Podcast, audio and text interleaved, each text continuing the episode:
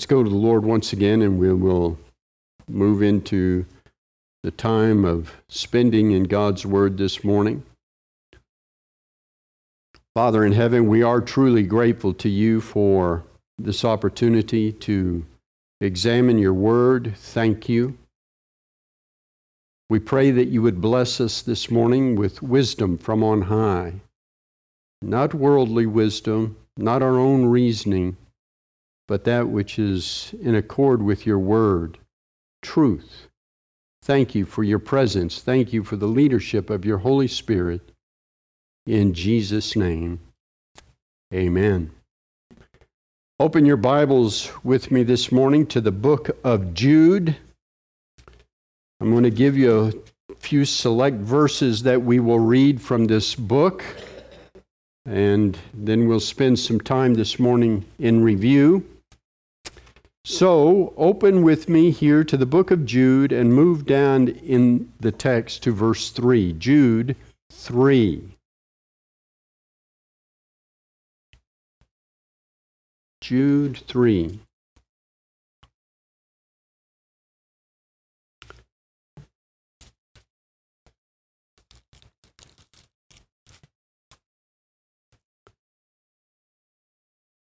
Beloved, while I was making every effort to write you about our common salvation, I felt the necessity to write to you, appealing that you contend earnestly for the faith which was once for all handed down to the saints.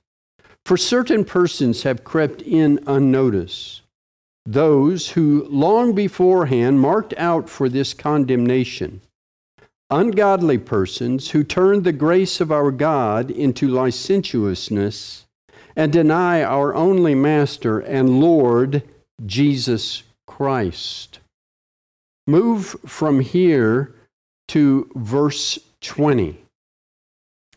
But you, beloved, building yourselves up on your most holy faith, praying in the Holy Spirit Keep yourselves in the love of God, waiting anxiously for the mercy of our Lord Jesus Christ to eternal life. And have mercy on some who are doubting.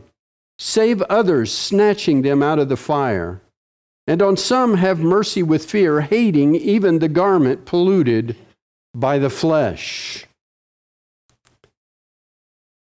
Now, having read those texts, I want to back up for some considerable time here. We have not been studying through the book of Jude, but we have looked at a, a, particular subject in this chapter, and we started this way back in at the end of November. And we have spent some time out of this chapter since that time, or out of this study since that time because of Christmas and the new year, and we're returning to the subject now. And the subject basically had to do with those first two verses we read from verses 3 and 4, and that subject simply being contending for the faith. And you saw that command that Jude gave there in verse 3.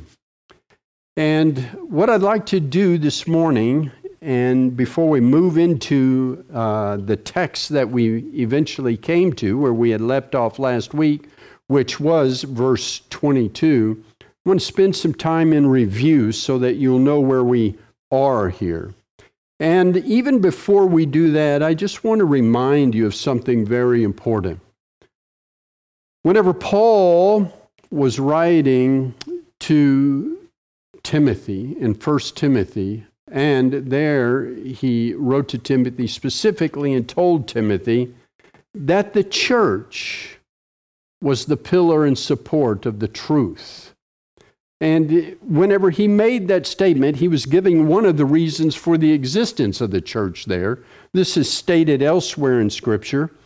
But one of the reasons the church exists is that it is a pillar and support of the truth. That's one of the reasons, and one of the primary reasons, why the church is, the local church is here, and it is here to be a pillar and support of the truth. And an aspect of that being a pillar and support of the truth is that the truth is to be taught, it is to be preached. Paul told Timothy, again in his letter to Timothy, this time the second letter, 2 Timothy in chapter 4, he told Timothy, preach the word. One of the aspects of preaching the word is not merely getting up and speaking forth different words, it's declaring the word of God. And in particular, as you're declaring it, you're teaching it, you're exemplifying it, not only in your life outside of this church in the way that you live, but in the pulpit. And it is to be communicated in truth. And an element or an element of that is that it requires teaching. As a matter of fact, that is one of the qualifications of an elder in a church or pastor is he must be able to teach. Now, one of the reasons why I'm going through all of this is because Uh, in an environment that we live in today, especially in evangelicalism, majority of what we see and hear, and this is even sadly what I hear and see and experience in conservative circles within churches, is that what basically is going forth is what I will call sermonettes. They're just very small, condensed messages that just herald, in some cases, they're heralding truth. And it's not that that is wrong in itself, but the people that are hearing it, because it is so condensed, don't understand where it came from in the scripture. In other words, they see the sign, the stop sign, but they don't know how they got there. They don't know how the preacher got there. There's danger in that because it's not about the preacher. It's about God's word and it's about God's sheep being fed. And whenever you go home and whenever you're living your day to day lives, you need to be able to come to the Word of God because He gave it to you, and you need to be able to get to that place too. You need to be able to see how the preacher arrived there through the study of God's Word. Now, obviously, we only have a limited amount of time, so there's always some condensing that has to go on. That's a given. And I will communicate to you that, especially in these days, what's happened, because much of preaching has uh, been influenced by what I'll call the radio. Not that that's a negative within itself, but on the radio, what you have is a very limited amount of time. And all of the message has to be condensed so that it is clear on the radio, but at the same time, all the frivolous things are cleared away. As a matter of fact, whenever we were doing the radio, this was a few years ago, one of the things I had to do, we had a limited amount of time, and everything had to be condensed to 12 minutes. 12 minutes. Now, I usually preach anywhere from 45 to 50 minutes. And to get that into 12 minutes was, it took hours of cutting and editing. And John's familiar with that as he edits the messages here for the radio and the, or actually for YouTube. So we understand that there's some condensing that has to go on. But sadly, for the sake of trying to get the word out beyond the walls of the church, I think oftentimes the people of God that are present and that are working through the text aren't always familiar with how you get there. And they need to be able to, because again, as I've said, whenever you go home and you're studying the Word of God, that's God's Word. You need to read it and understand it as if He is speaking to you because His word is to you. There have been saints who have given their lives in history so that you and I can hold this Bible in our hands. It cost them their life. It cost them their life to translate it into this language that you and I speak. And they did that at the expense of their lives, at the expense sometimes of their families and the lives of their family members.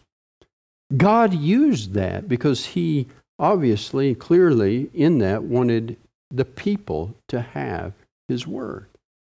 So it's a great blessing. Also, we are called in Scripture to study to show ourselves approved unto God, workmen who do not need to be ashamed, rightly handling the word of truth. You need to see that exemplified in the pulpit. So, as we come to these verses this morning, that's why I'm going to spend some time reviewing what has thus been said. And we're going to condense this review down, obviously. Um, we don't have, for the sake of time, the time to go back and start all over because we have missed a few Sundays and preach all the way through it. Although, after we finish this review, you may feel like that's what we've done. But we'll condense it as much as possible. So I want you to look here at this third verse. And the thing that we saw immediately as we began looking at contending for the truth was that there were three reasons why Jude exhorted those that he was writing to to contend for the truth. And you remember that this contending for the truth is involving warfare. The first reason that we, as believers, those who are Christians, must contend for the truth is because God has clearly commanded us here to do so. Notice the text again. I felt the necessity in the middle of verse 3 to write to you, appealing that you contend earnestly for the faith. Earnestly for the faith. And whenever he's talking about faith here, he is talking about the doctrinal content which is the basis of our faith, the biblical word of God, the truth and he tells us to contend for it. So that's the first reason for contending. God has called all of his people as soldiers, soldiers for the truth. Second reason, notice this, is in verse 4. For certain persons have crept in unnoticed certain persons have crept in unnoticed. So the first reason we contend is because we're commanded to. The second reason we contend for the faith, for the truth, is that there are those who have crept in to the visible church who are false teachers. He actually spends some time on this and he tells us where they are. Look at verse 4. For certain persons have crept in unnoticed. They are in the local churches. They're in the church. They're in the visible church, the church that you see, the church that you experience, the experiential aspect of the church. They are there. Whenever you turn on the radio and you hear the different messages on the radio and the different radio stations that carry uh, uh evangelical messages, they are there. So that's the second reason we contend, because they're there, because they have crept in. Another reason, and a characteristic of them, is that they are headed someplace. He tells us the fact that they're there, they're in the visible church, but also he spends a lot of time, as a matter of fact, most of the time in this book, on where these individuals are eventually headed. It starts in verse 4. Notice here, he says that they are marked out for this condemnation. And actually, verses 4 through 16 of this book address the fact that all of these false teachers, all of those who have crept in unnoticed, that have crept in camouflaged, that they are ultimately headed for judgment.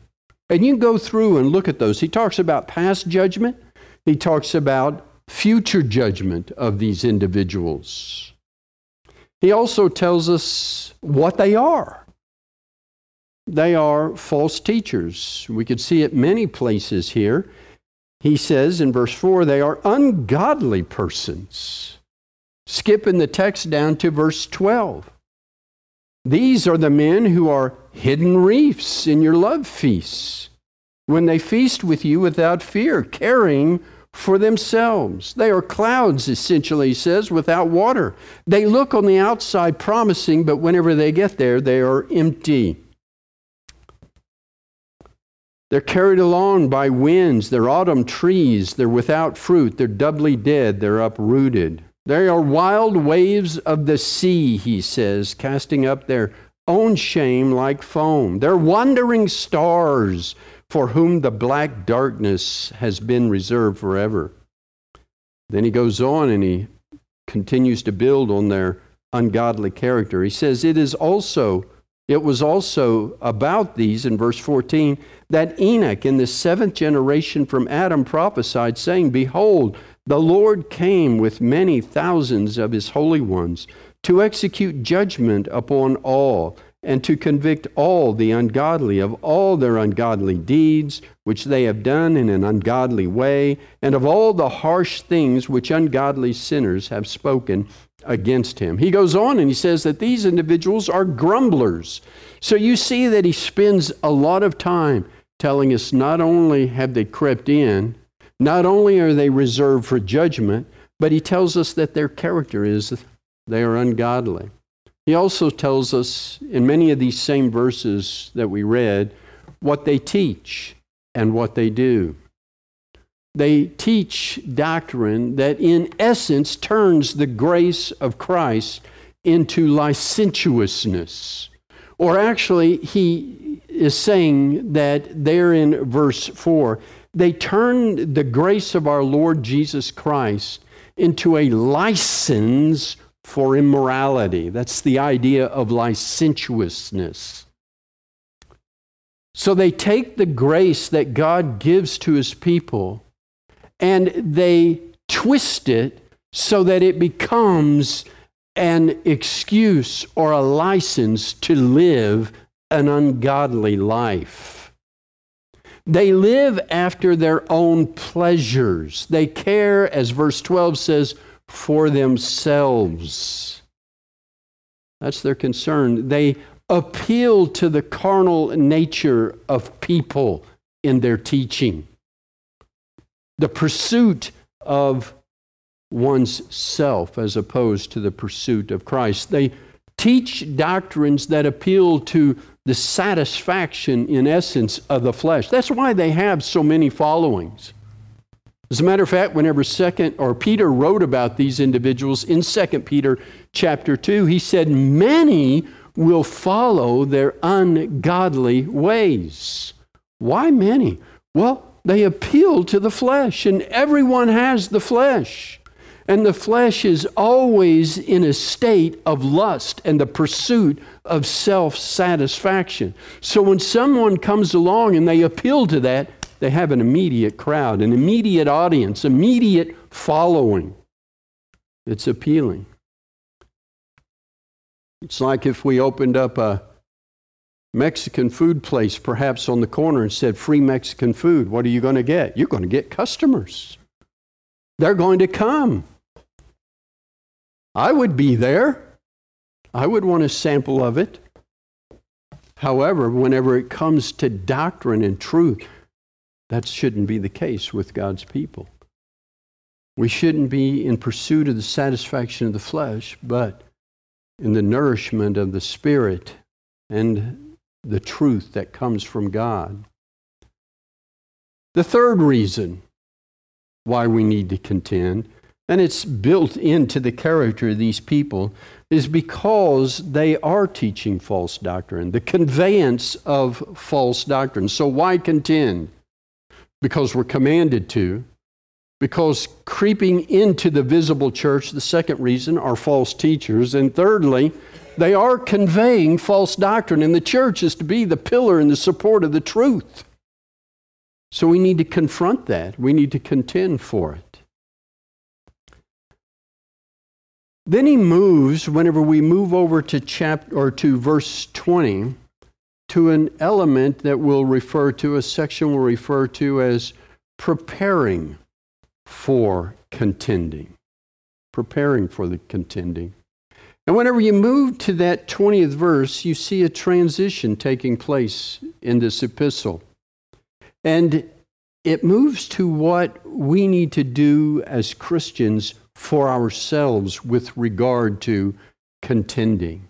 In other words, if you're going to contend earnestly for the faith which was once for all delivered to the saints, you must be prepared to do that. And so he addresses that here in verse 20. Notice what he says. But you, so here's a contrast. This is what they are doing now, but you. And he says, Beloved, those who are believers he's speaking to here, beloved, you remember, are those loved by God. And the very first thing he says is, we need to be about building up ourselves in our most holy faith. And that word building, you remember, translates a Greek word that means construct. So, you as a believer and I as a believer, we have the responsibility as we contend for the faith to be about constructing ourselves on our most holy faith. We aren't hypocrites. God hadn't called his people to be hypocrites. They're not to be believing and practicing false teaching and then go out and reprimand others for doing that. Certainly, God hasn't called his people to that. But they are to look first at themselves and ensure that they are constructing themselves themselves on their most holy faith. Notice he says next, praying in the Holy Spirit, constructing yourselves and then conversing in the Holy Spirit. And you remember whenever we were looking at that particular text, conversing in the Holy Spirit or praying in the Holy Spirit, whenever we come to these texts such as this that refer to the Holy Spirit, and in particular, he's talking about prayer here. He's talking about that our prayers must be in line with God's Word. The Holy Spirit is the Holy Spirit of truth. We know that from John 14, John 15, and John 16. In all three of those chapters, God referred to the Holy Spirit as the Spirit of truth. And we know whenever we look at Peter's epistles that it is the Holy Spirit who moved upon those who were writing the Old Testament in particular, there in that context, to pen that. So we know that the Holy Spirit, truth, comes from Him. The Bible comes from Him. We have it as His work in uh, the pages of this book. And so whenever Jude or Paul or anyone says you are to be praying in the Holy Spirit, he's talking about that our prayers need to be in accord with God's Word. We don't want to be found praying against what God has clearly said or spoken of in His Word. Our prayers must be in accord with God's truth. Some have twisted these verses to mean that individuals are to speak in tongues whenever they pray and those kinds of things. That is not what he is referring to. He's referring to prayers being lined up with God's truth. He goes on and he says that we are to keep ourselves in the love of God. Take a look back at the text. Keep, in verse 21, yourselves in the love of God. The word keep translates a Greek word here that means to preserve to preserve. One of the great blessings of contending for the faith, and that's a warfare. It's warfare. And it causes sometimes difficulties in our lives. But one of the blessings that we as God's people, those who are Christians, have is that they are preserved knowing God's love for them. That even though the battle may be intense at times, God loves them. So he writes and he says, Keep yourselves in the love of God. Now, while we were in that text, we looked at some characteristics of the love of God. Oftentimes today, whenever people talk about love, they talk about an emotional kind of love. God's love is quite different from that. We saw that God's love is a sovereign love. It's a sovereign love. He loves whom he will. He loves whom he will. God's love is not drawn out of God by those he loves. God sets his love on whom he wills to set it. He communicates that clearly in various texts, Exodus 33 19 and Romans 9:15 in particular and Romans 9 actually refers back in that context to Exodus chapter 33 verse 19 and he says in Romans for instance Jacob I loved and Esau I hated and what he was in essence referring to is the fact that I have poured out my saving love on Jacob but I withheld it from Esau. Now, God was kind to Esau. If you go back and you look at the characteristic of the text, long before Jacob became the nation that he became, and long before he became uh, um, blessed by God, his brother Esau had been blessed by God. But Esau was not someone who cared for God. But God still had poured out his mercy and loving kindness in the general sense on Esau, but not his saving love. So God's love is a sovereign love. It's a sovereign love. He didn't love his people because they deserved his love. Nope. He loved them because of himself, his choice. His love is a sacrificial love. It's a sovereign love, it's a sacrificial love. For God, the text says in John 3:16, so loved the world that he gave his only begotten son. It's a sacrificial love.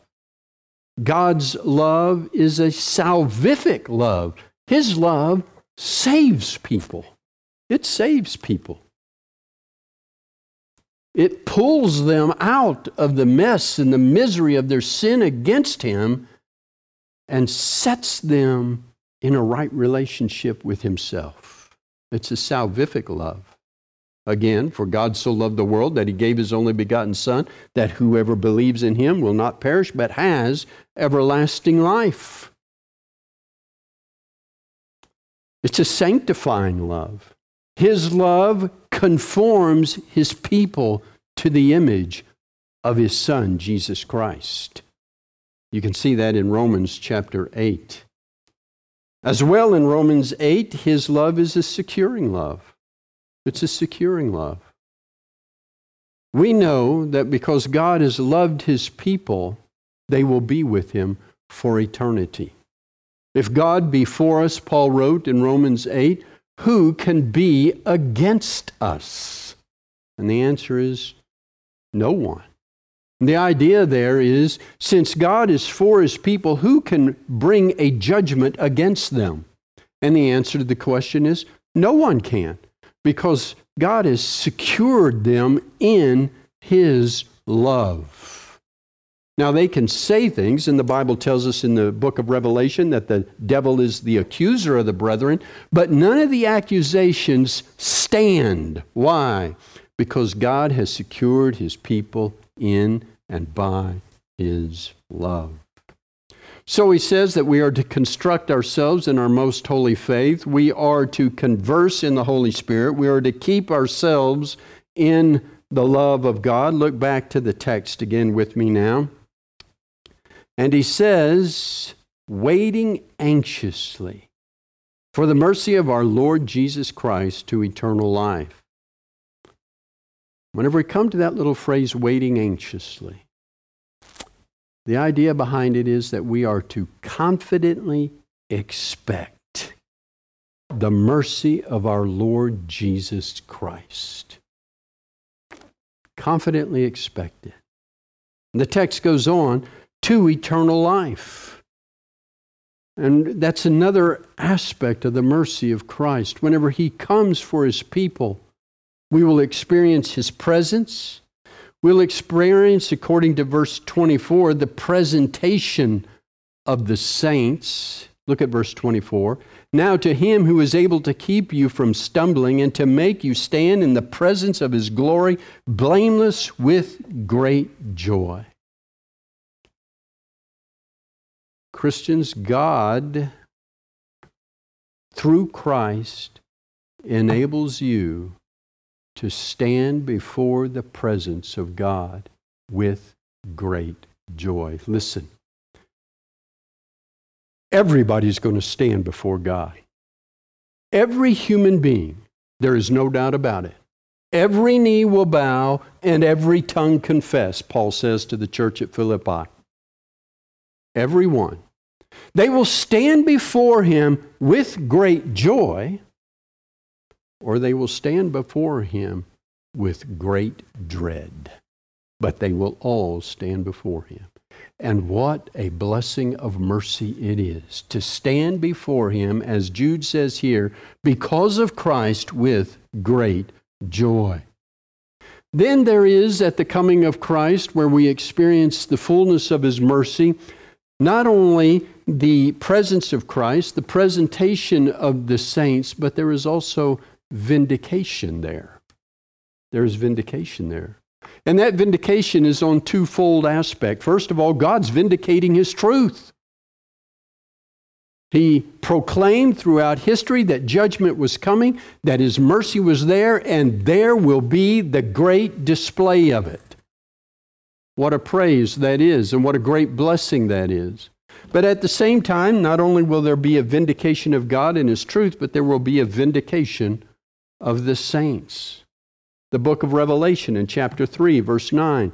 There, Jesus said to John that he will make those unbelievers come and bow down before the people that belong to God and make them know that he has loved them.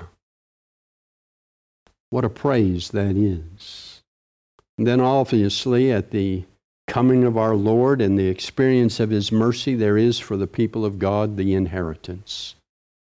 An inheritance that Peter writes about in 1 Peter chapter 1, and he tells us there that that inheritance is incorruptible, it's undefiled, and it will not fade away.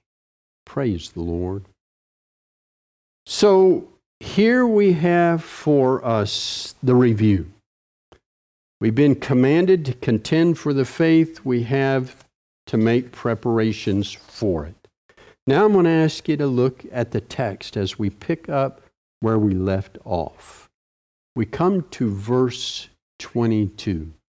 Now, we're not going to be able to finish this out this morning, but what I want you to see is whenever you come to verse 22, you're coming to another transition in the text. It says, and so in conjunction with building yourselves up on your most holy faith, and have mercy on some. Now, as you and I are building ourselves up, we're also contending. And as we contend, we're going to be encountering individuals that have succumbed to false doctrine or being influenced by it. And so we need to have, as he says, mercy on some. So now he's moving into not only have you been prepared, but now you're going to be dealing with individuals. You're going to be confronting them. So here's the transition. He turns to addressing how it is that believers are to respond to others. In particular, he's addressing here how it is that we are to respond to those who, to varying degrees, continue to be under the influence of false teachers. So he's going to give instruction with regard to that. We live today as Christians in kind of a live and let live world. You do your thing, I'll do my thing, and everything's okay. Everybody can enjoy their things that they're doing. But you know, that's a difficult philosophy for a Christian who believes the Word of God to take, and they shouldn't take it. Because the Christian knows the truth of God's Word. And the Christian knows that at the end of the road of this life, everyone must stand before God. Everyone. All of us in these recent weeks, and actually throughout uh, this winter, have seen the devastating storms that have come to different places in this country. As a matter of fact, just yesterday I was watching a news clip, and there in one of the highways in California, in the middle of the highway, opened a sinkhole. A sinkhole large enough that several cars could drive off into it. Many of you saw the video from the Yellowstone here this past winter and how the rivers that uh, overflowed their banks went in beneath the road and eroded out the base of the road, and it just large sections of it collapsed into the river. Now, if you were able to see that, and you were to able to look up the highway a bit, to someone who is driving down that highway and they're doing 55, 65, or 80 miles an hour, whatever the speed limit is, and you knew that there was, in just a little while, a sinkhole down there, you would feel that it would be uh, incumbent upon you to some extent to warn them. You may not be able to run out in front of them, but you might try to yell for them or, or make yourself known something to get the word to them. Hey, down there, there is the end of the road. And if you keep going at that speed and on that course, you will die. You will die.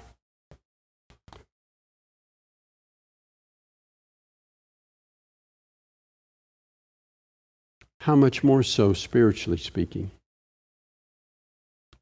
We all know we're going to die. Now, many try to live today like they won't, but it's evident all do.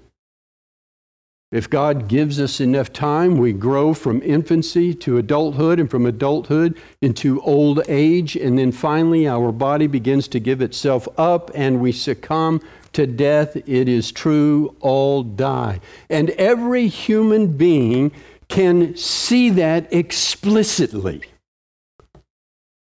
You really don't need to warn people about that.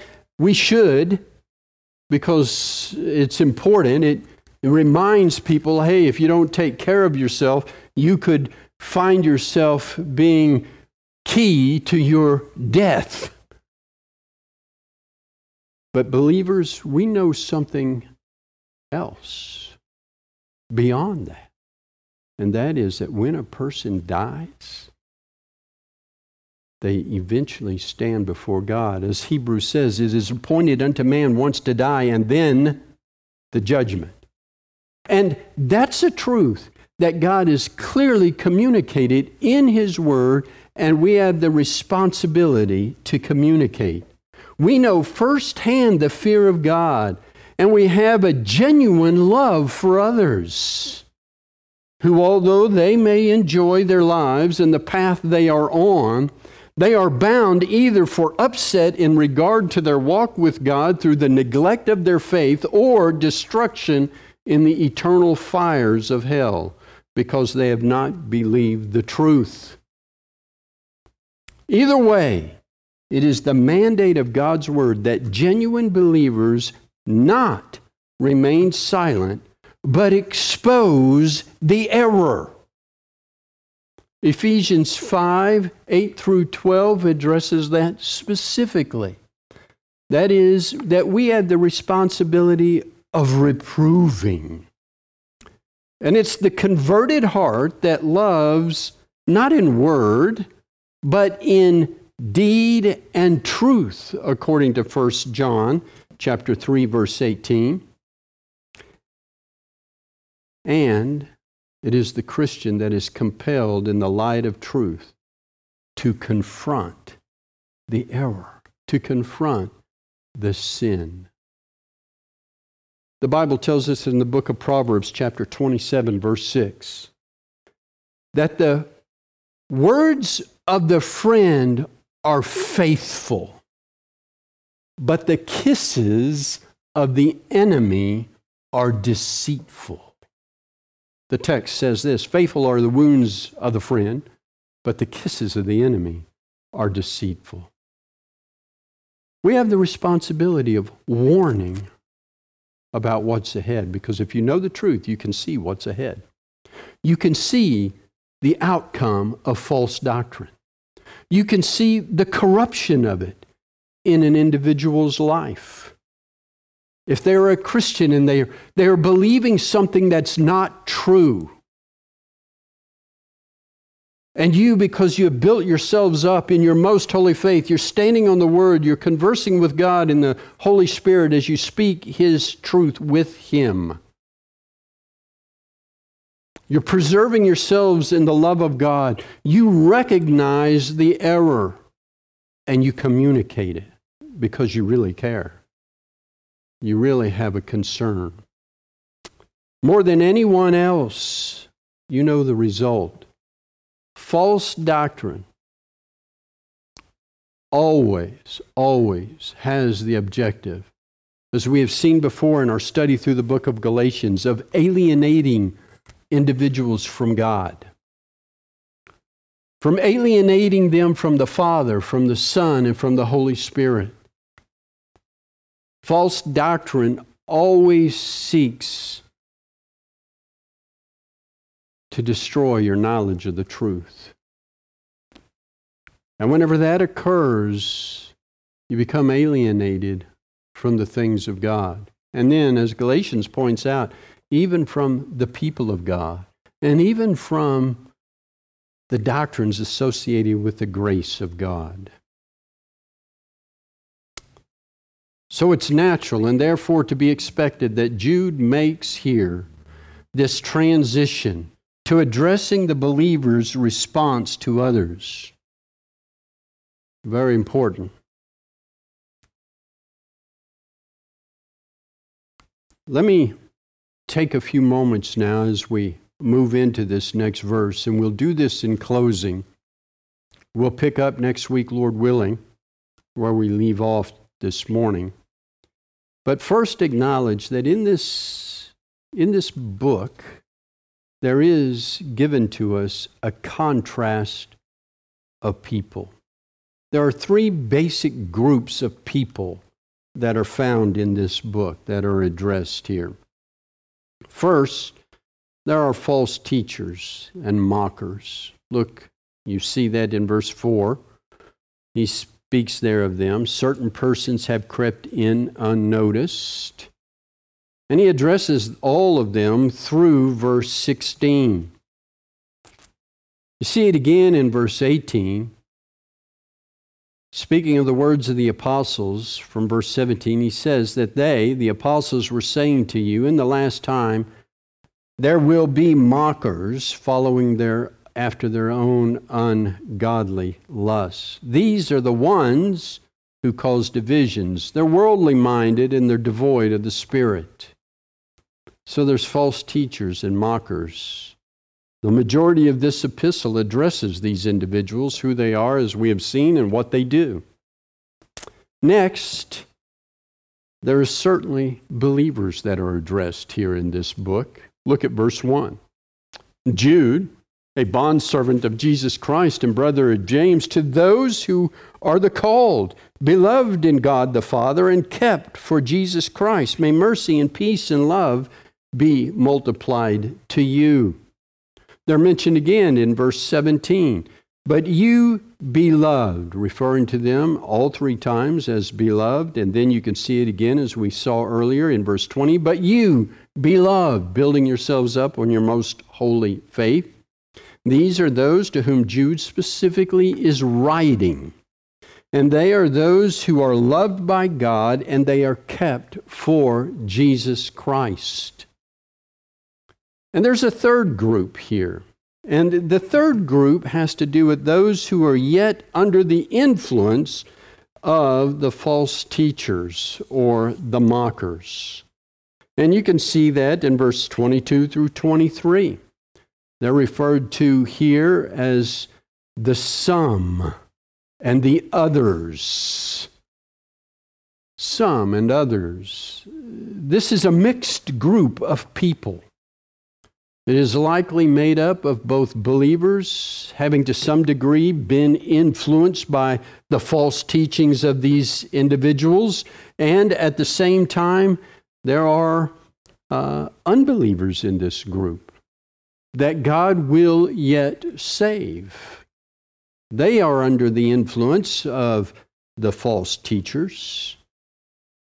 So we have those three basic groups in this epistle. And so Jude now tells us how they are to be addressed. Within this third group, we acknowledge the three groups those who doubt, those who doubt, verse 22. In verse 23, those in the fire and in verse 23, those who have sinned. Three groups within the last. Those who doubt, notice verse 22, and have mercy on some who are doubting. Next, verse 23, save others, snatching them out of the fire. These are others who are in the fire. And third, those who have sinned. Look at verse 23. And on some have mercy with fear, hating even the garment polluted by the flesh. Those who doubt, those who doubt, these are those who, upon encountering false doctrine, they're not sufficiently grounded in the Word of God, and consequently, they immediately begin to doubt what God has said in His Word. They're not grounded, so they have a tendency to float with anything that comes along. The Greek word that's translated here, doubting, in this verse is actually used in verse 9 of this book as well. And you can back up there in verse 9 and notice the text. It says, But Michael, the archangel, when he disputed with the devil, that word disputed is the same Greek word translated here, doubt. And in this context of doubting, it means to distinguish between two, but unable to make a decision about them. They're doubting one or the other. They see that there's two, but they're torn between the two, the, between the truth and the lie. They're not grounded in the truth, so they have a difficulty. They're scratching their head when they hear these other things and they say, Well, it sounds right. Sounds like it's biblical. Most false teachers use the Bible. They don't come in and tell you, hey, this is Anton LaVey's book of the devil. I'm going to mislead you with it. No, they come in and they say, hey, I use the Bible too. They say things like, We believe in the Bible, we believe in Jesus. Now, those who are grounded in the Word know that the characteristic of, of Satan and his, adv- his embassy, his um, advocates or his ambassadors, that they use truth. They are angels that trans they are fallen angels that transform themselves into messengers of light the Bible tells us, and Christ himself warned us in Matthew 24 that there would be false Christs. But individuals who are not grounded in the Word of God have a difficulty whenever it comes to discerning what is true and untrue, especially when someone's holding a Bible in front of them. They think everything they hear from someone like that has got to be true. And I can tell you, television and the the airwaves today are filled with those kinds of individuals.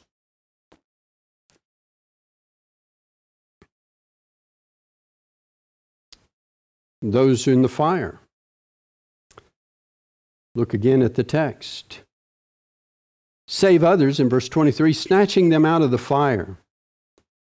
Although fire in this verse is often associated with the fire of hell or the lake of fire, as it clearly is spoken of in this same book. Look at verse 7. Just as Sodom and Gomorrah and the cities around them, since they are in the same way as though as these indulged in gross immorality and went after strange flesh are exhibited as an example in undergoing the punishment of eternal fire. Fire is certainly used in this book with reference to the, the great white throne judgment, the second death of Revelation chapter 20, the lake of fire. But it doesn't always, whenever it's used in Scripture and even in this same book, need to be put in that category. It can be, as is clear, but not always. It can also refer to the fire of peril. Fire of peril. Fiery trials, the Bible speaks of. And Jude may even be alluding to some Old Testament texts here found in the book of Amos and Zechariah. Amos chapter 4, verse 11, and Zechariah chapter 3, verse 2, where God in those verses refers to Israel as a brand snatched from the fire, pulled out of their trials. Regarding believers, it would refer only to the trials encountered, because obviously believers will not experience the eternal fire but it could refer as well to unbelievers here. And if so, then when they are saved, they are saved from the judgment of the lake of fire, that final judgment. And then, finally, with regard to those who have sinned, notice verse 23 and on some have mercy with fear, hating even the garment polluted by the flesh. These individuals, they've experienced the fruition of false doctrine. They've engaged in the deeds associated and promoted by, associated with and promoted by the false teachers. And their garments have become soiled. Again, it's possible that Jude is referring to a text in Zechariah in the Old Testament, chapter 3, verses 4 and 5, where the high priest, because of the influence of carnality on Israel, had polluted his garments and they had become soiled.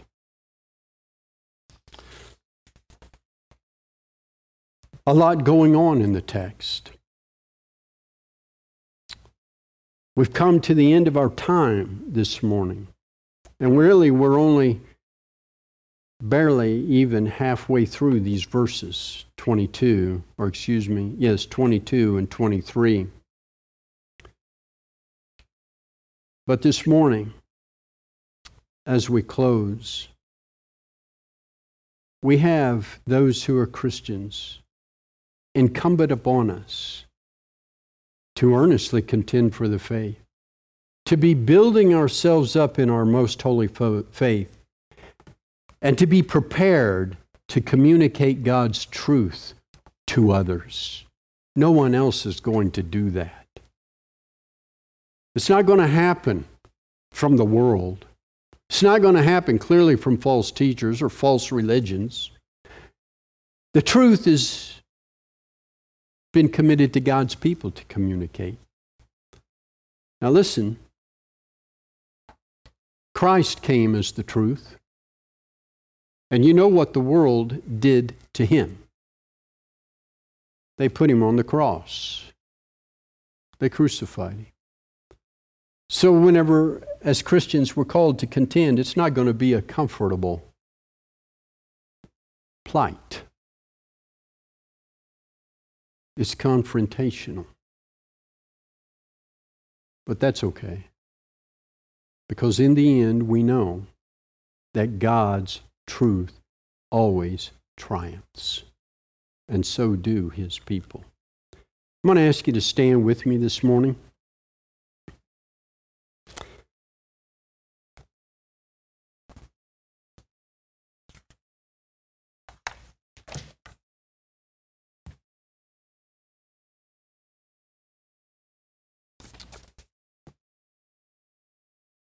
The biblical exhortation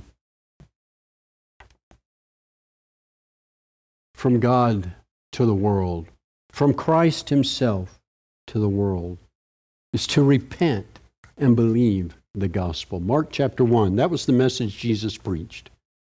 He preached, repent from one's sins and believe the good news about Himself. What is that good news? That good news is the fact that all have sinned and come short of the glory of God. At the same time, God saves sinners, but He only saves them His way. They don't get to offer up their own salvation. It's not a self rescue effort in the world, it's rescue through Jesus Christ. And the greatest thing that God saves His people from is his own judgment. And he's responsible for doing that. They don't save themselves from it. And he has done that through the sacrifice of his son, Jesus Christ, once for all, in their place. He poured out his wrath on Jesus, who died in the place of his people. And then he sent his Holy Spirit in the world to call them to repentance. And he grants them the spirit of life. And whenever God does that, they see for the first time that their sins are against him. And they see only Christ as the Savior. And the exhortation then is to them believe on the Lord Jesus Christ, and you will be saved. Let's pray. Dear God in heaven, thank you that you've given us this ministry of mercy in earthen vessels. So the excellency and the glory will not be of us. It's not of the church. It's not of the Christian. It's of you. Thank you. Bless us with wisdom to continue to communicate your truth